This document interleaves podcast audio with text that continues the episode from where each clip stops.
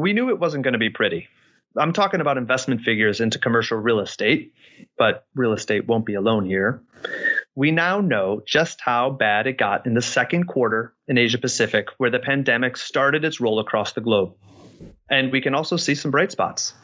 This is what everyone has been waiting for a true sign of where we're at, so we can build a better picture of where we're headed. And this is what we're talking about on today's show. Welcome to the Investor Perspectives Podcast. I'm Art Patnode, your host. With us today is Roddy Allen, who leads the research team in Asia Pacific for JLL. Roddy, welcome back to the show. Hi, Art. Uh, Roddy, I have here in front of me some figures that your team has crunched. Uh, these show the decline in investment volumes during the second quarter of 2020 versus the second quarter of 2019. Uh, would you mind if I just read some of these aloud and set the tone here? Yeah, sure. No problem, Art. All right. Buckle up. A 39% decline year on year in Asia Pacific overall, 68% in Singapore, 65% in Hong Kong, 58% in Australia, and then a bit better here in China, 15% lower, and 20% in Japan. And now these are pretty sobering figures as I had to read. Although, Roddy, I assume that you're not surprised given the circumstances. I mean, to be honest, no. I mean, the, the, the, reality is that the decline in volumes was certainly not a surprise. I mean, just given that the heightened level of uncertainty around COVID 19. And I think it's also important to remember that, you know, a lot of those deals that haven't happened haven't happened because ultimately people have been unable to get on a plane um, to, to sort of carry out due diligence. And ultimately, at the same time, I suppose you know investors still remain on the outlook for for opportunities there. So it's not that investor interest has waned at all. It's just that there's a little bit of a pause and wait and see, and and that other piece which is people just cannot carry out due diligence. Exactly. Yeah, it's just the limiting factor of a global pandemic. No surprise. But let me ask you about some of those figures with the most badly affected markets hong kong singapore. You know why these cities you know why why were the numbers in those cities especially lower compared to to last year I mean, you've in terms of the figures, I mean, Hong Kong and Singapore were, were kind of affected sort of first, um, so certainly um, ahead of some other markets. So certainly for that for that reason, due diligence um, sort of stopped earlier in these markets, and also they were coming off a, a relatively high base from from the previous period last year. Right, and that due diligence, you mean like, you know, just as if I'm an investor do you have to take an airplane to do that due diligence? Or can you do some of this stuff you know isn't it all on the internet these days?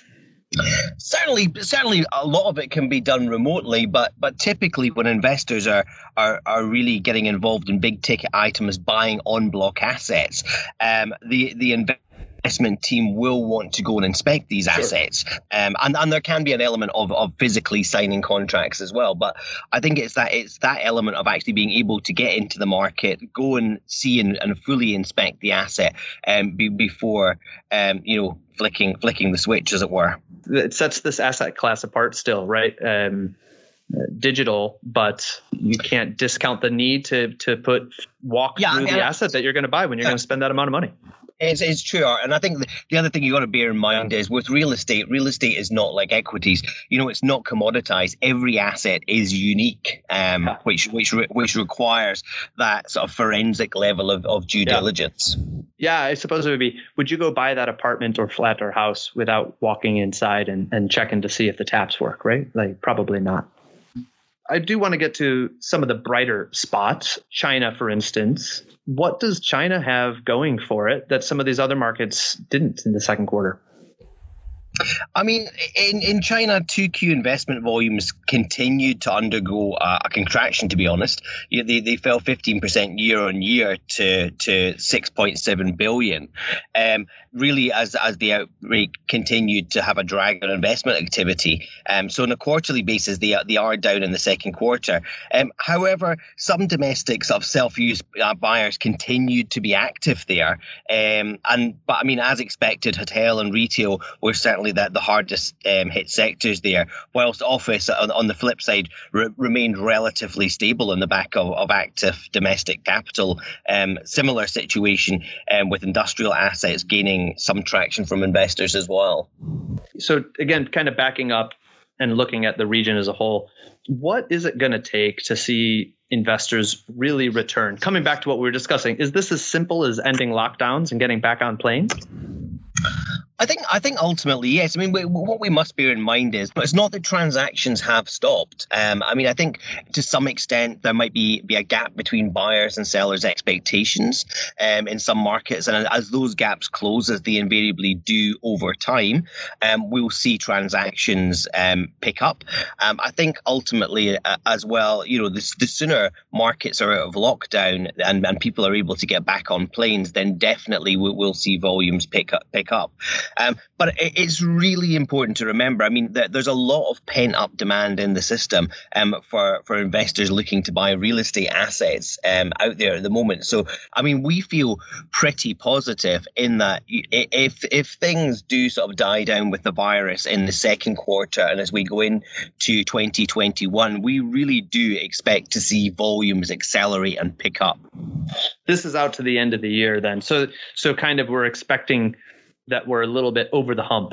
Um, is that what you're hearing from investors? I mean, our expectation is, yeah. I mean, for eh, as long as the, the virus is contained, we see we see case numbers falling, um, and that's the big challenge. I mean, what we must remember, uh, and it's really important to remember, is that this is not an, an economic event. This is is a health event. Yeah. Um. So it's really highly dependent upon that. But what I would say is, uh, you know, as soon as as soon as we begin to see some solution around that, we will, and we absolutely expect investors to start you know, really piling into the market again. When people do start to come back, when this pent up demand, and by the way, that is a theme that we talk a lot about on the show that that huge bulk of dry powder just waiting in the wings. Um, when people do start to buy, what is what is the bet here? You know, is it going to be big office towers? Is it going to be more defensive asset classes, say, uh, or alternative asset classes, I should say? You know, where are people going to be looking first? Office definitely we we continue to see interest in office there and i think that will that that will continue as, as volumes pick up we'll see more deals happening certainly within the office space. But you're absolutely right to, to to also highlight some of the alternative classes. I mean as a result of covid we've seen really an acceleration in some of the mega trends that jll have been tracking for the last 10 years. Things like technology. Now i mean we would expect to see an acceleration in and we're already seeing it um, a, a, growth in the interest for assets in, in areas like data centers.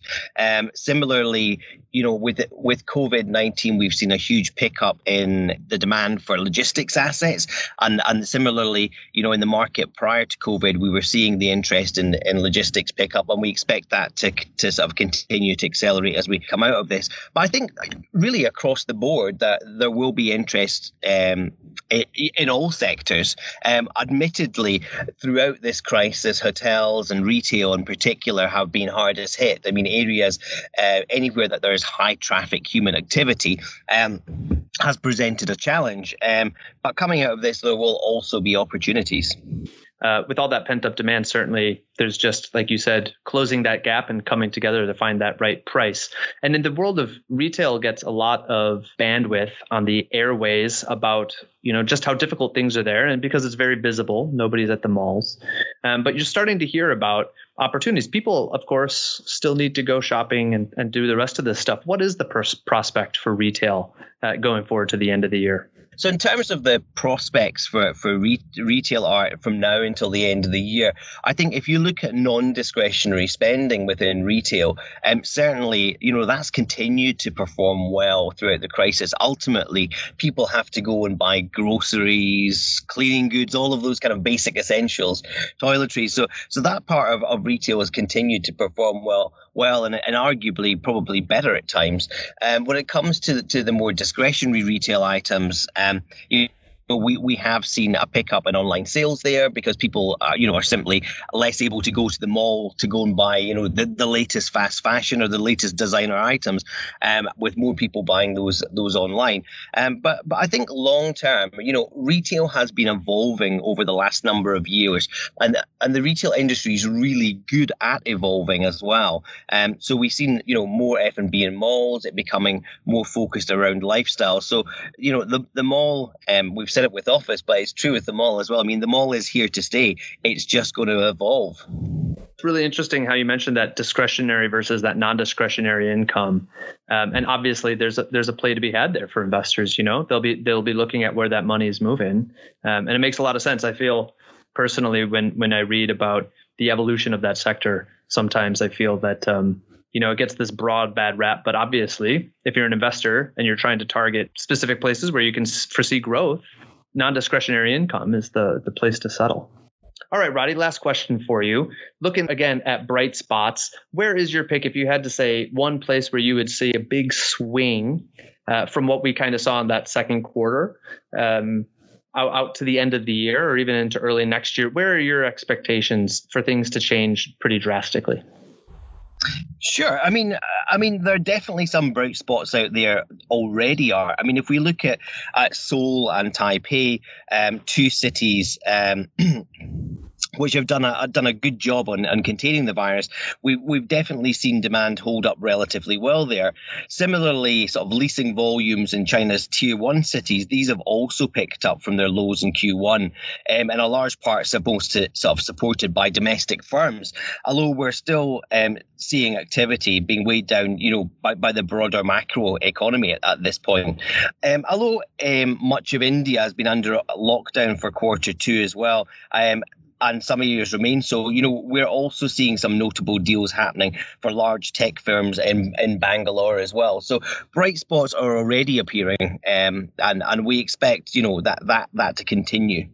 Oh, it'll be really interesting to watch how this plays out towards the end of the year.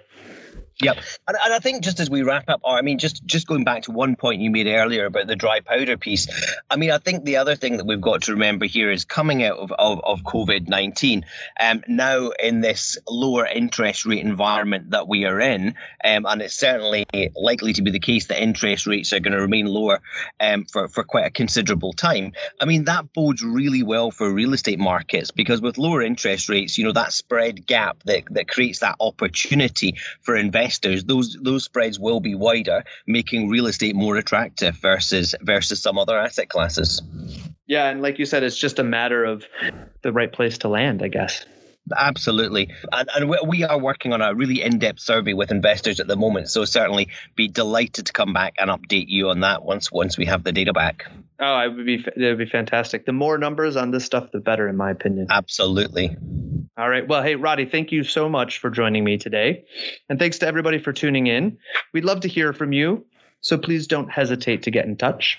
And I hope you'll join us for our next podcast.